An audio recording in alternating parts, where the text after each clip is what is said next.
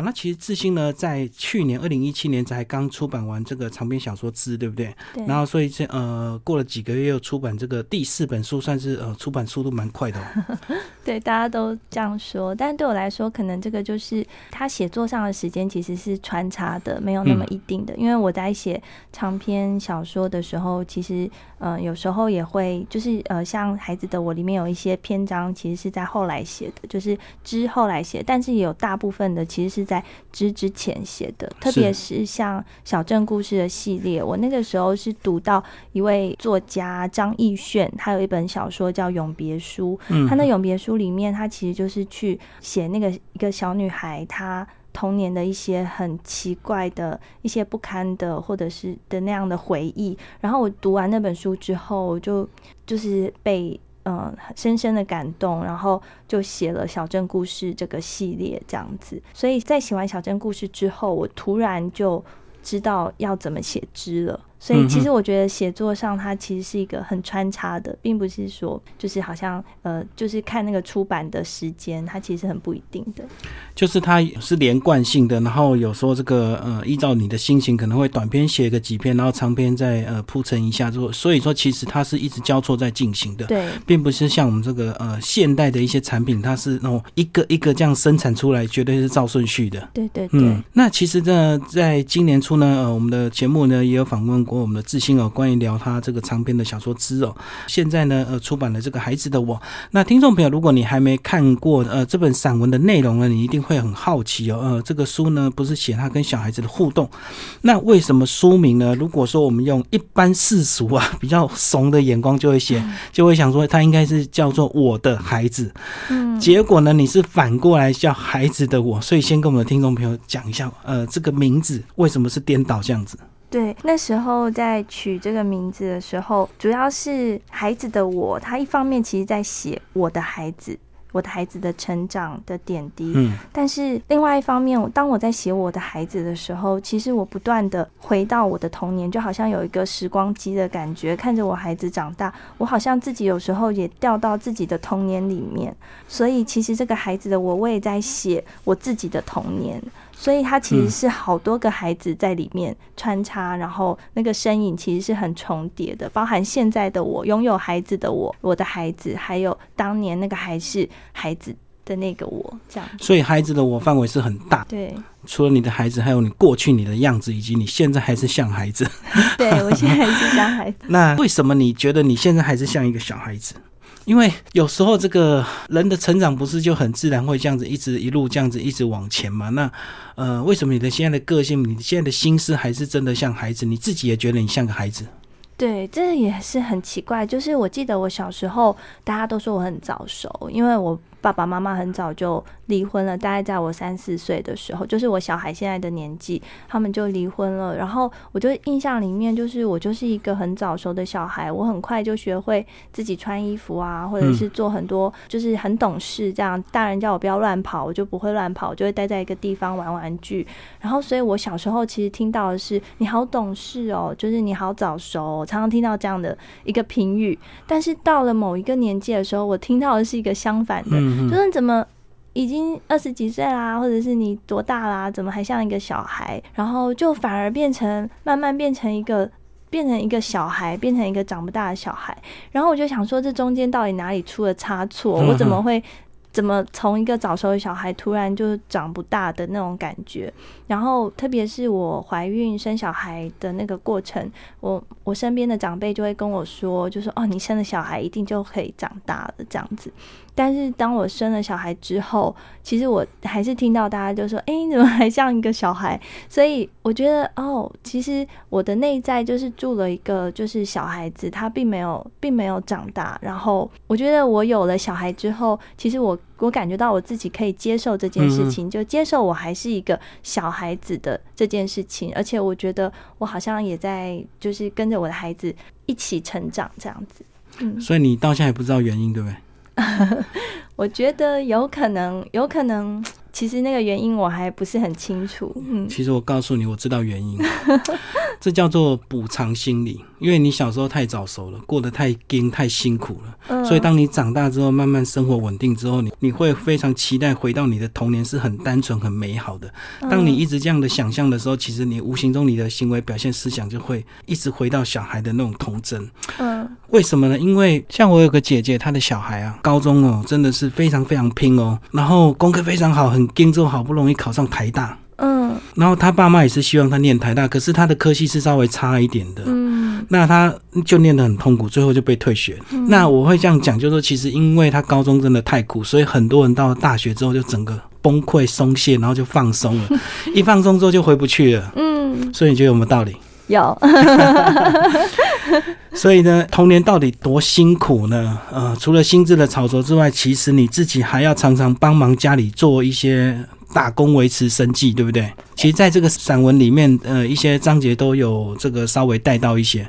嗯，对，就是我们家里其实并不是很富裕的家庭，然后但也不是说到没有没有三餐，也不是很严，不是那一种，就是一个就是比较平凡，但是就是我们是摆摊为生的这样子的家庭。然后我记得小时候，就是我我有，因为我爸爸大概在我六岁的时候娶了我的继母。嗯，然后第二个妈妈，第二对，然后我的继母她就是那时候我就记印象很深刻，是那台湾的珍珠奶茶刚刚有的时候，是，然后所以我那时候就跟继母一起到夜市摆珍珠奶茶，嗯，他卖珍珠奶茶，卖珍珠奶茶，我们大概呃礼拜一到礼拜五的时间就是到夜市摆摊晚上，然后礼拜六我们就去花市，新竹有花市，然后我们就去那边摆摊子，然后就是我其实没有做什么很。重的工作大概就是帮他找零钱啊，有时候帮忙摇摇那个饮料这样子。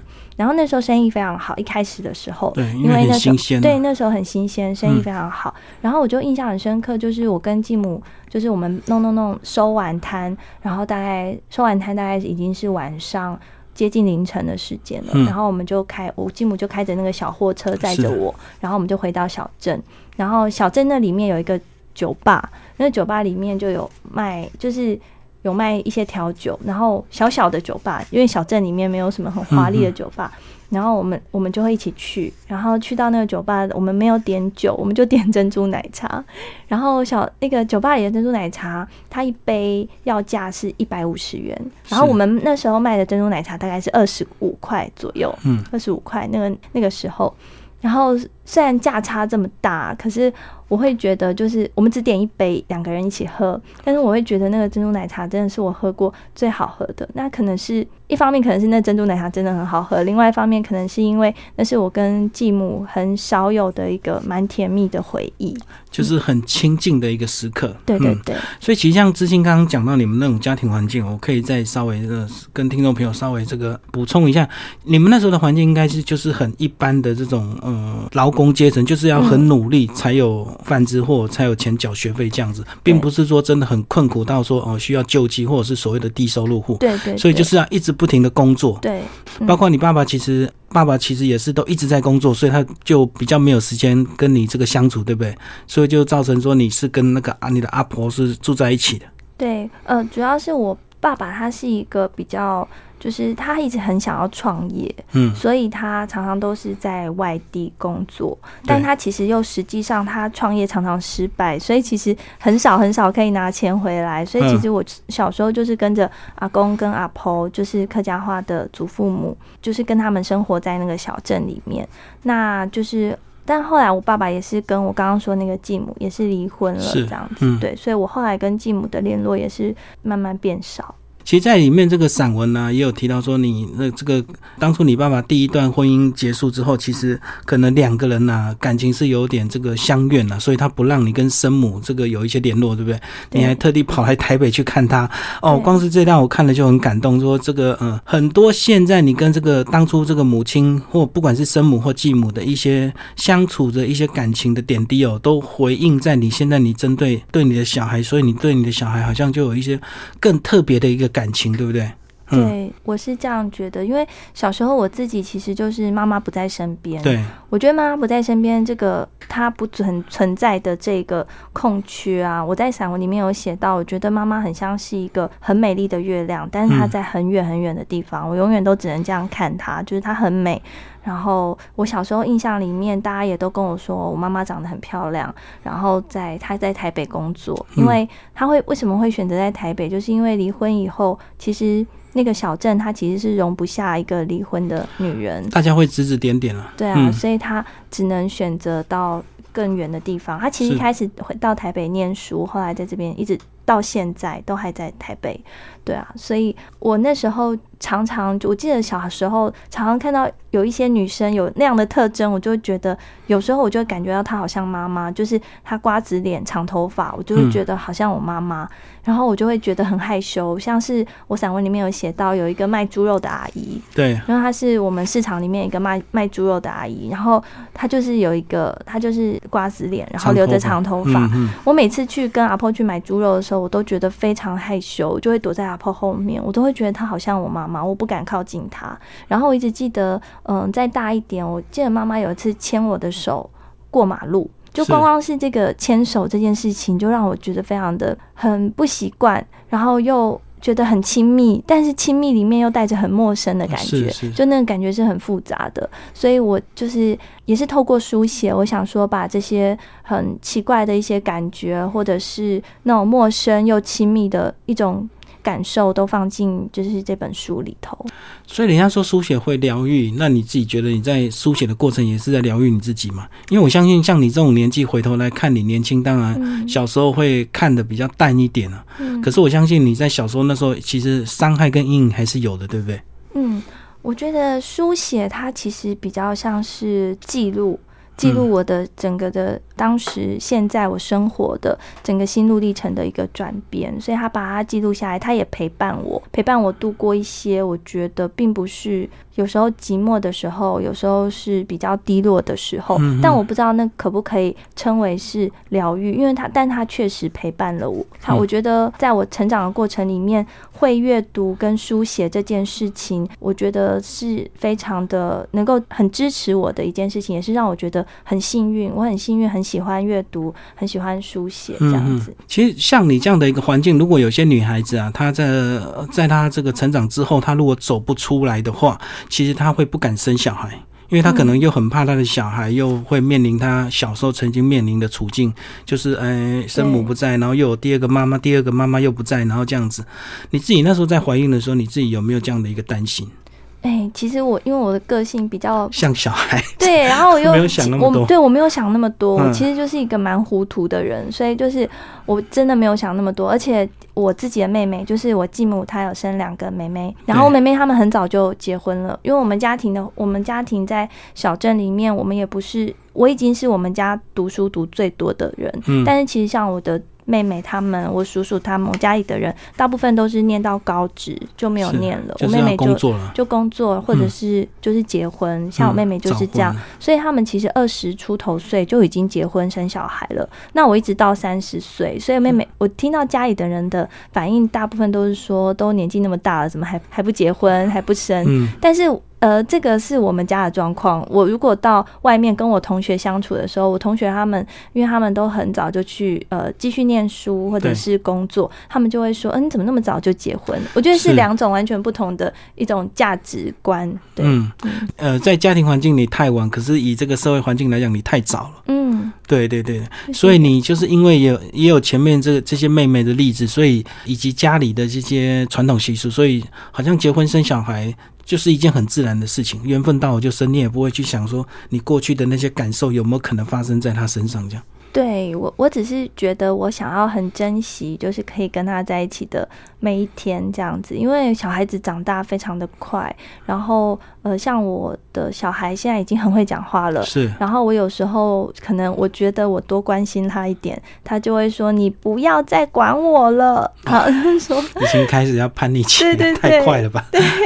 然后我就想说啊，他是不是就会很觉得哇，他长好快哦，他可能很快就会离开我了。那我就是我现在能做的就是很珍惜跟他相处的每一天，这样子。嗯嗯嗯。其实在这个呃自新的这个个人版面也常常分享他。跟小孩子的一个互动，那现在这个小孩已经活蹦乱跳，对不对？已经四岁了，已经到处乱跑了。这个可能这个家长啊都会追得很累，这样子哦。所以其实呃，以这个你这边的孩子的我的这个第一个章节哦，几乎都是跟他的一个互动，对不对？所以就是从他这个很小刚出生的时候，一直到这个几个月，呃，这些的一个互动这样子。呃，跟我们讲讲一些比较特别的一个内容好不好？比如说从他一开始这个，我可以讲讲一开始就是。是像哺乳的时候，就是有一篇叫哺乳练习。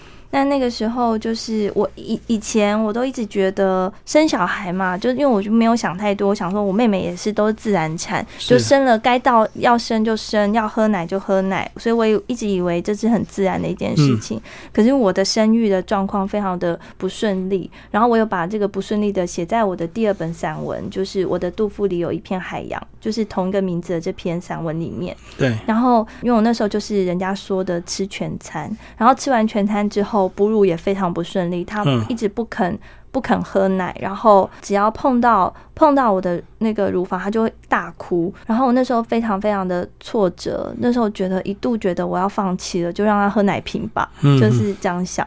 然后但是那个护理师就是很有耐心，就一直要说再练习。然后我就记得他就把他的头靠近我的乳房，就真的是我。几乎是觉得我要放弃了，因为整个哺乳室里面，就是因为我们在我那时候住月子中心，整个哺乳室里面所有的妈妈，他们都已经很熟练了。对，只要一抱上小孩，小孩马上就在吸。然后我那时候就觉得，我就是好像是那个班级，就是我觉得那好像是一个班级，我就是那个吊车尾的学生，最后一名。对，我最后一名。然后我我已经要放弃，我不要继续了。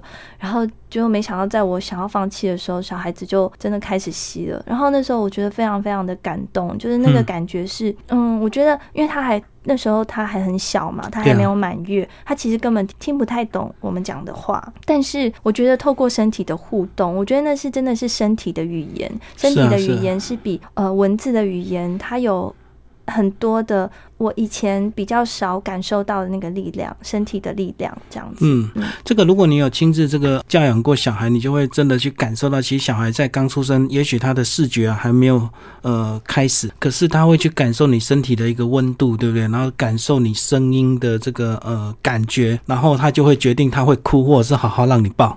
对，所以这也是为什么这个呃妈妈抱小孩，小孩都很乖，可是如果你是陌生人，突然要去抱一个小婴儿，他一定会哭。嗯。对，所以那种感觉是对我来说，就是像里面写的，理应如此自然不过的动作，原来并非一开始即能熟练。孩子与我都是初学者，我们在彼此极细微的身体感觉里相互学习与调整。对，然后每一次的哺乳练习都反复提醒我与我的身体，这是你的孩子。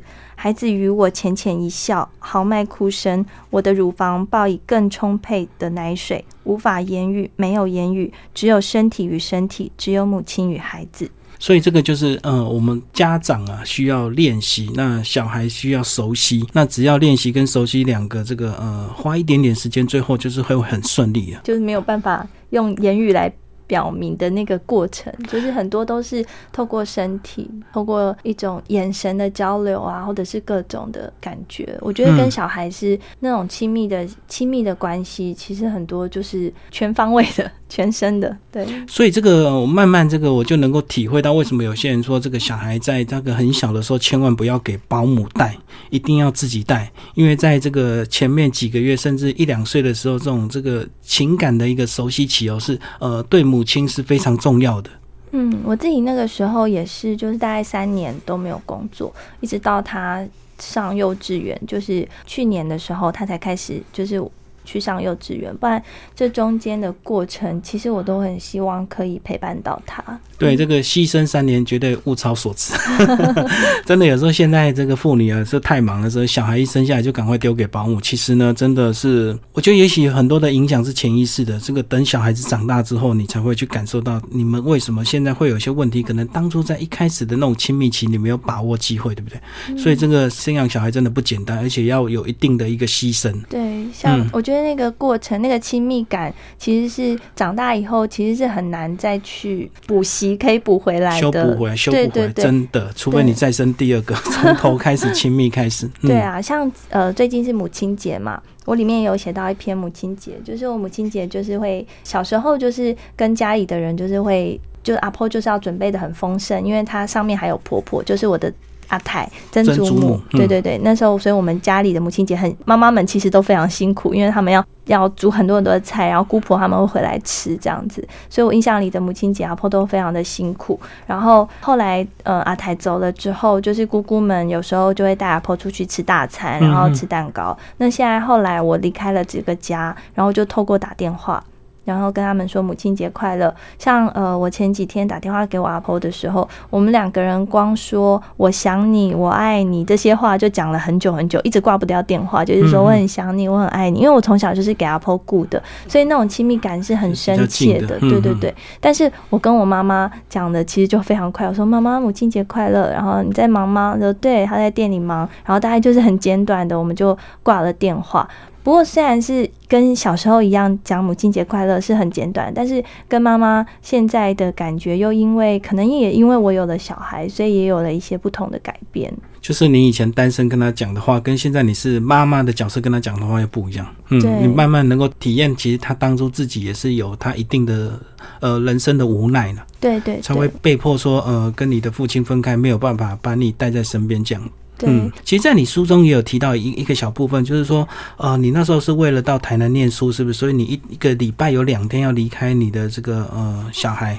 对我那个时候还在念博士班，然后在成大，然后那个时候就是离开也没有说很久啦，就是比如说一个下午，但因为我每天都是跟他在一起，所以所以那个一个下午我就会有点。那时候会有点紧张，会想说，如果他要喝奶要怎么办啊？因为如果没有待在身边，是啊，对。然后那一段过程还蛮特别，因为后来我还带着他去上课，然后因为老师也接受，因为老师他还是教性别的，他他也接受，然后同学们学妹们也接受，所以有大概有两次的时间，我有带着他一起去上课。嗯，不过我相信在一开始做这个决定要离开的那当下，即使是几个小时，还是心里非常坎坷不安的，对不对？因为即使你会还是会。先把他要喝的这个母乳先这个储存好，对对对，然后这个透过你的阿婆去帮忙照顾，但是我觉得心里还是会，你也很难想象这几个小时会发生什么事情，对不对？对啊，就会一直惦记他，就是想说，哎，就是不知道他现在有没有乖乖睡觉啊，然后有没有喝饱啊，有没有找妈妈啊，或者什么？因为小孩有时候如果他太长期跟妈妈黏在一起，他其实会很难接受跟别人，对，就是让别人。照顾这样，只要他没有看到妈妈，或者是听到妈妈这个熟悉的声音，他就会哭。嗯，对。所以你那时候有没有试着还要录你的声音下来？这个万一他哭闹的话，就播你的声音这样子。没有哎，我没有。你没有用一些科技的方法？没有，没有，没有。因为那个时候他好像也还还可以接受，所以就还好。就是短暂的时间他还可以。对对。我们的小孩还会播那个吹风机的声音啊。哦，对，我有听说。你有试过吗？没有，我是后来就是去有时候。呃，我记得我去洗头发的时候，然后那个设计师有说，他就说吹风机的那个频率，它会让人家很想睡。因为我常常就就呃剪头发的时候就会呃就想睡觉，这样低频的那种。对对对对，嗯，他说那个叫好像叫干燥音吧。好像有真的这样的一个道理，所以你那时候没有尝试，表示你应该带的蛮顺利的，所以没有去网络找一些什么哄小孩的一个方法。我有找那种自然音乐，就是什么虫鸣鸟叫，对对对对对，有也是有有试着各种的音乐这样子。嗯，那其实这个第一个章节哦，这个我们聊的太开心，我们都忘记先跟听众朋友讲叫安谷安谷，什么叫安谷安谷？要先跟听众朋友解释一下。对他，吉一我那个时候专栏的名字，我就取安谷安谷。那安国安谷是客家人，客家人就是因为我自己是客家人，然后嗯我们小时候看到长辈都会这样逗小孩，就是安咕咕咕咕这样。那为什么捏他的那个 脸吗？对啊，对啊，然后小对小孩看着小孩就会说，呃，不能说好看，要说安贼，要说好丑，嗯，对，要这样。我阿婆说这样小孩才会长大，不能说不能说小孩漂亮，一定要说他很丑很丑。就算是再可爱的小孩，你都要说安杰，要说好丑好丑这样，然后说安姑姑姑姑，大概是这样。你这样是不是像以前你讲的这个什么木瓜树要钉铁钉一样啊？激发这个木瓜的一个求生意志。我觉得可能是他们老一辈的人迷信，就是太美的小孩，然嗯，后太聪天妒英才，类似这种概念，哦就是你太美的小孩、太聪明的小孩，其实不容易带大。就是老天爷是公平的，如果你太漂亮或太帅的话，可能就会有一些波折，就对。对对对，所以他们都会说，就是丑，就是他们透过说你好丑，然后就是希望你只要平安长大就好，就是用这样的嗯心情。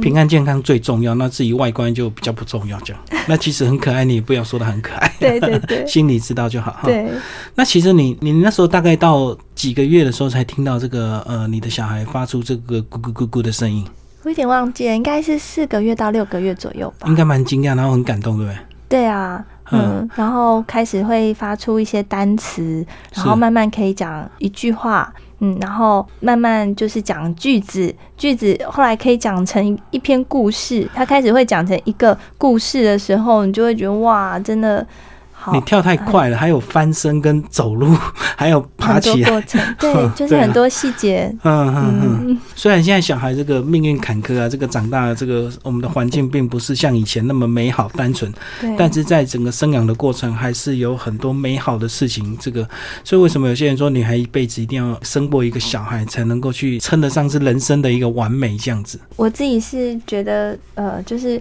我那时候很幸运可以接到那个专栏，因为我自己从头去看我这这集一安谷安谷这些文章，我都觉得如果我当时没有记录下来，叫我现在的我去写，已经不可能了。这其实是当时就是每个礼拜写一篇，所以呢就是那个时候。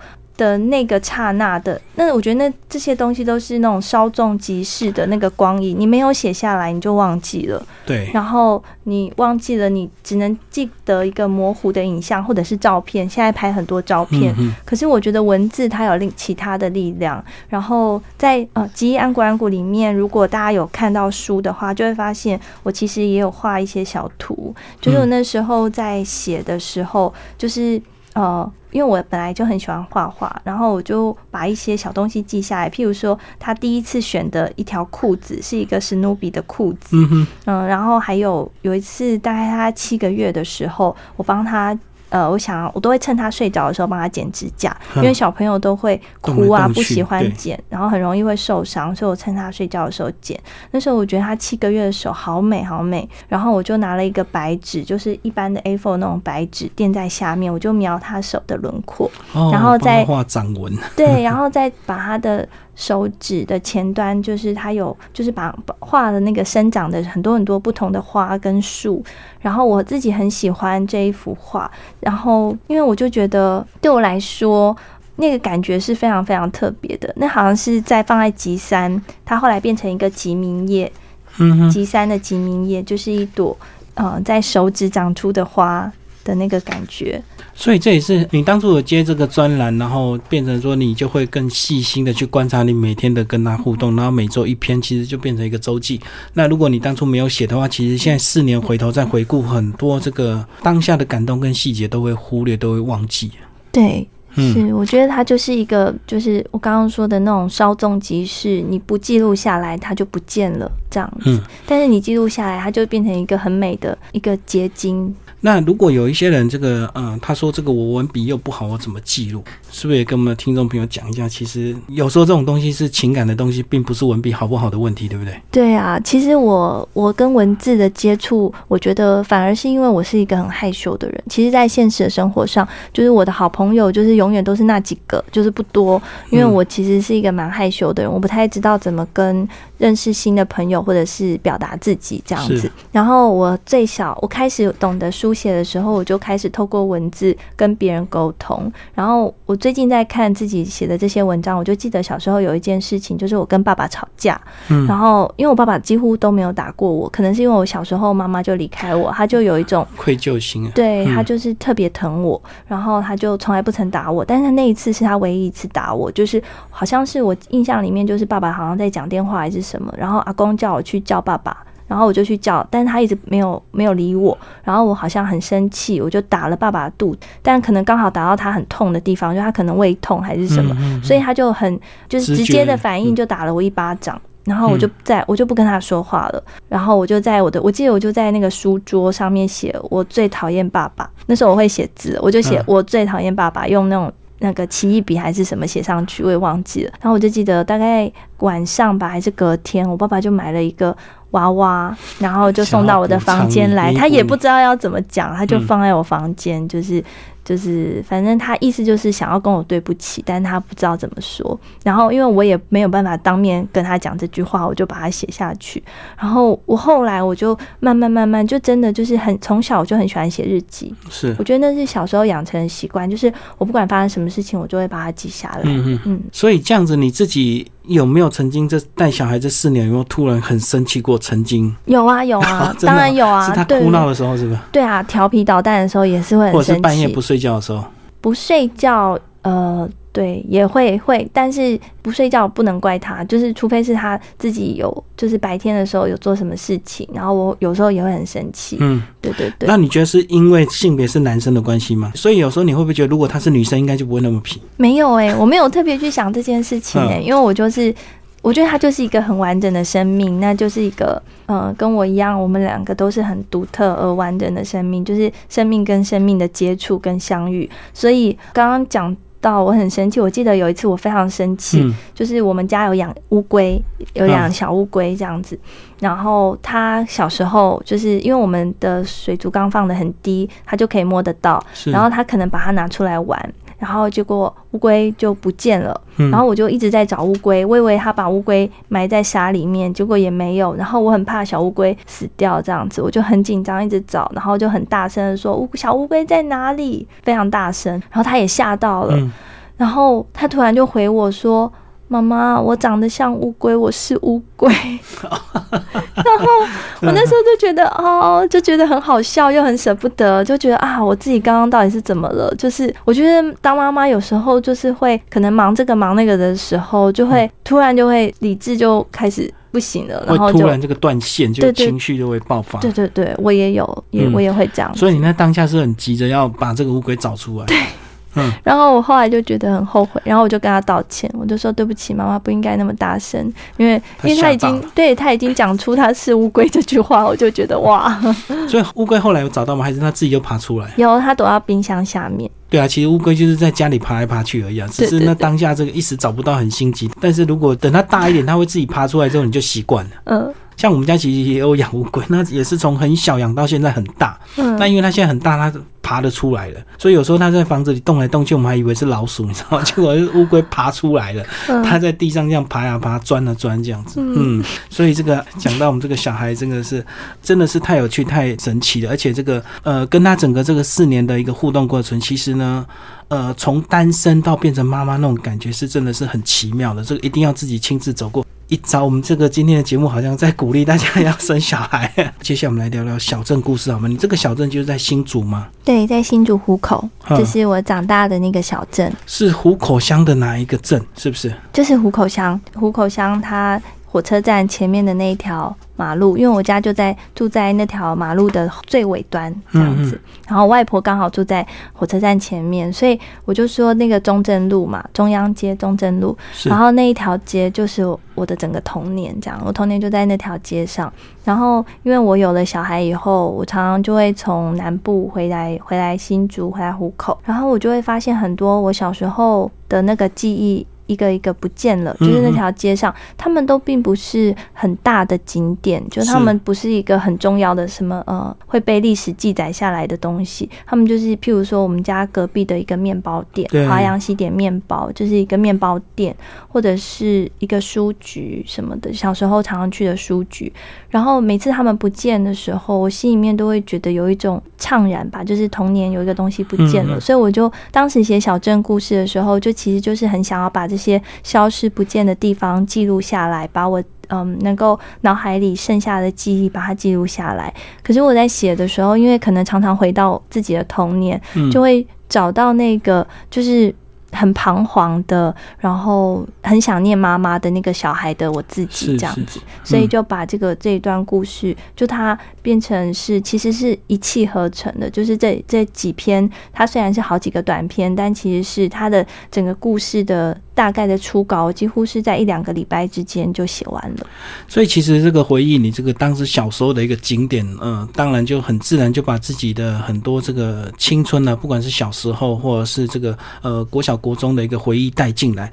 那这个景点其实可能就是住家附近的一个小景点，对不对？所以但是呢，呃，透过你这样的一个书写，就会让大家很期待说，嗯，那这个景点到底长什么样子？有没有照片啊？你那时候没有想过附个照片，或者是附个这个呃景点的地形图？吗，因为有时候大家会读完你这个散文，如果有兴趣，大家会想要拿你这本散文去找这家店，你知道吗？对，有有那时候出版社其实有问问说有没有就是那个时候的地点的图，但其实真的没有，就是照片那时候是刊登的时候，是嗯，好像是报纸刊登的时候，因为我那个当时都没有习惯拍照，也不知道它后来会不见，因为那时候我也还小，嗯，我也不知道它后来会不见会消失，所以后来就透过。文字的记忆，但是我觉得文字的记忆，它就是会在。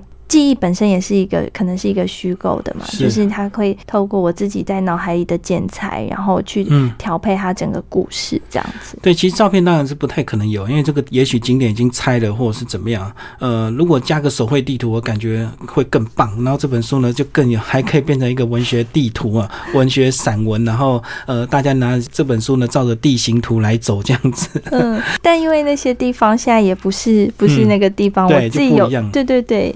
然后然后整个都不同了，而且他们都真的都是像我里面有写一篇，就是满天星法郎，就是在它就是在中央街的中间有一个转角。然后他那个发廊，我就记得那个时候是我们小镇里面最时髦的发廊，就是嗯，像我继母那时候也还很年轻，二十几岁，那时候大家如果想要剪个新发型，可能都会选在那里这样子。然后我在满天星发廊这一篇里面就有写到，我跟我的继母一起去剪了一个男生头，因为我爸爸很喜欢长头发的女生，所以我小时候也都是留长头发，然后。我的继母也是，但是那一天我继母就说：“哎，我们一起去剪个头发。”我本来以为只是修修头发，然后想要去满天星很开心，结果没想到做下去，我继母是想要剪一个像那时候郭富城红，就是像郭富城一样的那种，很短很短的男生头。我爸爸看到，对我爸爸看到以后好像还蛮生气的，因为他觉得女生不要剪那么短。但是对我来说，那个也是我跟继母一个。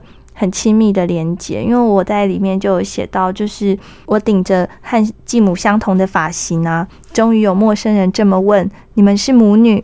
继母就会笑答：“不像吗？”因为我觉得当继母这件事情其实是非常困难的，所以我里面其实有一两篇是跟我的继母有关的文章。对，其实这个呃继母也是很难为啦，因为你那时候那那年纪那么小，那你跟他也不可能主动太亲近，你也是在观察他，那他也在思考说他到底怎么带你，而且他毕竟也才是二十几岁的一个女孩子。对，所以你们两个就是透过这样子一点一滴的一个生活呃相处，然后慢慢的其实还是有培养一些感情，包括你里面有提。到一篇这个呃，你爸爸曾经也那个那时候要打你的继母，你也跳出来救他，是吧？对，因为其实一开始有继母的时候要叫妈妈，但我觉得非常的尴尬，因为呃我自己已经有，我就会觉得我自己已经有妈妈了，情感认定已经是生母了。对，然后所以就变成我叫他的时候，我就会加上他的名字。是。可是有一天晚上，呃，就是那时候爸爸跟继母的感情开始不好，他们曾经也有很相爱的时候，但是他们有一段时间就是开始不好了。嗯，我稍微念一小段这里。嗯，父亲开始动手。父亲摔门离开房间，我从隔壁房悄悄走出，自门缝向内窥看，继母抱着刚学站的小妹啜泣。另一次是半夜，我听见继母尖锐哭喊，睡在我身边的阿婆嘴里咒骂要赎，要我到隔壁房间救继母。我不敢，我怕，但我确实感觉到只有我能够救继母。我不想承认那个咆哮动粗的男人是我我的父亲，但我势必要面对他。我依照阿婆安排好的剧本，跪在父亲面前，告诉他不要再打妈妈。我说妈妈不加姓名。为的是让父亲更清楚这一点，我有资格保护他。我开口，父亲住手，离开房间。他与继母的房间，他与母亲的房间，继母和小妹相拥哭泣的房间，父亲和年幼的我在黑暗里看迪士尼录影带的房间。嗯嗯嗯，因为我那个房间就是小时候我我妈妈刚离开爸爸的时候，我爸爸其实有一段时间是很消沉的，就是都在那个房间里头。然后我就记得我就是在那里面陪爸爸看录影带这样子。而且提到这个，你爸爸把你这个生母的一些照片全部都销毁掉。对对对，他全部丢掉。所以他们两个分开是很有点怨恨彼此的这样。对，所以我爸爸其实不让我见妈妈，所以我妈我跟妈妈见面都是偷偷的，就是坐车上台北。对，或者是我妈妈会偷偷到学校找我，嗯，然后因为我妈妈以前在我们国小当那个护士阿姨，就是那个小时候国小都会有一个护士阿姨，我妈妈以前在呃我的那个小学当护士阿姨，所以她认识很多老师，那有些老师就会让我妈妈就是带我出去一天这样偷偷的，然后大概一年就这样一天，然后。嗯，我小时候我记得有有一次阿婆是包计程车让我直接上台北，就是到再大一点我就自己搭火车，然后到火车站，然后妈妈会来在火车站等我，对，然后也是大概一两天这样子，就偷偷的，然后。我再大一点，我就是自己去了，就自己到火车站，因为我妈妈住西门町，我就从火车站走到西门町。那时候还没有捷运，对。然后后来等到有捷运之后，就是搭捷运去。嗯，那其实，在里面小镇这篇呢，也有提到一个香积城，也是那个你妈妈也会偷偷来香积城跟你约见面这样子。对，妈那时候就是妈妈从学校把我带走。然后我们小镇附近，因为其实如果去太大家都会去的地方，传统的店可能就会就遇到熟人，然后可能会回去又报告你爸爸这样。对对对，所以我们就选择到邻镇的香积城。然后，那我记得那时候的香积城还有还有那个可以唱。可以唱歌，就是投币可以唱歌。然后我记得妈妈就上去唱歌，然后我就第一次发现啊，我妈妈那么美，但是唱歌的歌声那么难听，就觉得发现妈妈的缺点这件事情其实还蛮亲密的。就对对对，嗯，比如五音不全。所以从这个香积神又讲到你现在很爱吃麦当劳，这文章这篇其实还蛮有意思的。对，香积城这篇就是讲那个素食，就是应该是说。也不是说很爱吃麦当劳，就是那个记忆，就小时候跟妹妹一起。吃麦当劳的那个记忆，跟阿婆还有妹妹一起吃香鸡城的记忆，因为我们常常都说那个是素食嘛，素食就是很快很快。对，然后我记得就是我里面就是那一篇香鸡城里面就有写到，就是有一天台风，我跟妹妹然后带着我们的小孩，然后就妹妹开车，然后我们就因为台风风很大，然后我们就那时候刚台风还没有发布台风警报，然后但是风已经很大了，我们就不知道要去哪里，就只好去德来素，然后买了麦当劳，就坐在车。车子里面吃这样子，然后我就觉得我大妹就突然在我们在分给小孩子吃，因为小小孩子都很小，都三岁两岁那个时候，然后就掉了满地，然后就一边捡啊一边分东西吃，然后我大妹就突然说，小时候觉得好好吃，长大以后还是觉得好好吃。我那时候突然好感动哦，就觉得素食很快，可是我们等待这一刻的时间却太长了。就是这些素食有情感的一个投射，对对对，只是因为香积神后来不见了，所以你现在就把情感投射在其他的素食店讲。对，其实，在里面还有一篇很有意思，我来一定要问一下志兴，这个庄下博公庙啊。哦，这里面还有你高中初恋的一个偷偷谈恋爱的一个故事，然后被阿公跟踪啊。对对对，那时候是我高中的时候，因为我们乡下那里就是我们家刚好在，因为其实你是瓦坡是说我们是什么人，譬如说我们在人事村就应该拜什么庙，拜哪一间那个就是把贡苗，八贡苗就是其实就是土地公庙啦，就是客家话，客家话叫八贡苗。但是呃，我们家刚好就是在市场的八贡苗跟乡下的种好的八贡苗中间，所以我们家都是两家都要拜，两家都要拜。那我记得乡就是种好的八贡苗那里，对我来说，它旁边有一条小溪啦。然后这是小时候。大概国小的六年级的时候，那时候可能开始喜欢班上的小男生，男男生可能也我们两个就是有点像两小无猜，但是又不敢说，所以我就把那一段。就是根本不敢说，然后就坐在那边看那个，想要在那个溪，因为那那以前那边是一条溪，然后想要在那个溪里面走的那个感觉就写出来这样，但其实也不敢说什么，然后也不敢有不敢做什么这样子，然后后来到大学那时候上大学了，刚上大学的暑假。然后就是也是就是到想要偷偷就是跟男生约会，然后也是选在那里，不知道为什么，可能真的没地方了。对。然后没想到，对，然后没想到就是我阿公就跟在后面，就他就骑着摩托车慢慢慢慢的跟着。对，那时候很生气，那时候觉得，哎，为什么要跟着我？都一点都没有自由。我已经上了大学了，可是现在想起来，觉得非常的。甜蜜，就是会觉得就很想念阿公。其他的这个行为是要保护你，并不是要阻止你。因为如果阻止你，他就要骑到你的前面挡起来，不让你 继续往前的。对对对，嗯。然后现在现在那条小溪，就它本来是一个。嗯，野草乱长的，然后有蛇啊出没的小溪，但现在就是整个小镇的规划已经不同了，它已经变成旁边变都变成公园，然后那个溪就变成水泥的地，然后被封起来，所以其实已经很难再像小时候一样可以往下走。然后我就觉得哇，那整个。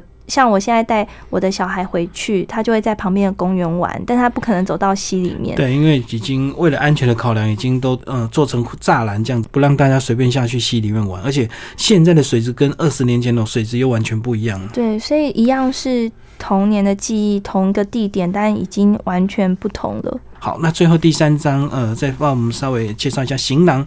呃，这个行囊的这个范围又更广了，对不对？就是以这个异乡人带着一些行李到了另外一个地方求生活，包括你现在的现况的阿金也有写在里面。对，就是呃，行囊其实就是，呃，因为前面都是写。呃，我跟小孩，或者是我跟我自己的我自己的童年，跟我的母亲。那在行囊里面，我其实在写的是其他的母亲的故事，就是其他的母亲，他们，嗯，我看到其他母亲，譬如说，里面有一个书的重量，我就在写，就是我在高雄认识的一些呃新著名姐妹，她们从。就是一个一些越南的姐姐，然后我们一起做了一个书的展览，然后展览他们就是从越南带回带到台湾的书，他们自己手编的书，然后我记得里面就有呃，其中有一位姐姐。叫呃清水姐姐，她就是她很重视呃跟小孩的相处，她也很她很努力的扮演好一个好的妈妈，所以对我在她的书里面就常常看到跟小孩有关的书，我觉得这很特别，就是里面越南带来的童书，就对。呃，不只是童书，还教养的书，孩子永远需要的行囊。但我看不懂，可是我觉得在做那个展览的过程，我觉得很感动吧。就是呃，就是他们在那么远的地方，另外一个姐姐带的很多都是诗集，就他们的个性不同，然后状况状态也不同。然后我在做那个我们一起在做那个书的展览的时候，我觉得是一个很特别的回忆，所以我就把那个回忆也写上去。嗯，那我觉得这些。对我来说，其实都是行囊。我觉得最后是给我自己的鼓励吧。看了那么多不同的母亲，嗯，有好。最后，志清帮我们总结你这本书，好吧？呃，这样的一个短篇的一个形式，其实以现代人来的阅读习惯来讲，反而呃对大家更容易读，对不对？而且呃每一篇可能都会触到触及到不同人的一个心思，这样。对，它其实都是比较蛮短的，大概都是一千多字就一篇。对，它短短的，但是我觉得在每一篇里面，可能都可以，大家都可以找到在里面找到一些可能跟自己共同的地方。嗯，所以这本书非常推荐给我们的听众朋友哦，大家可以来读哦。这个孩子的我张志新的第四本书《木马文化》。那听众朋友如果听完我们这一集的节目呢，呃，稍后也可以到 YouTube 去搜寻我们这一段的访问档。好，谢谢志新，谢谢。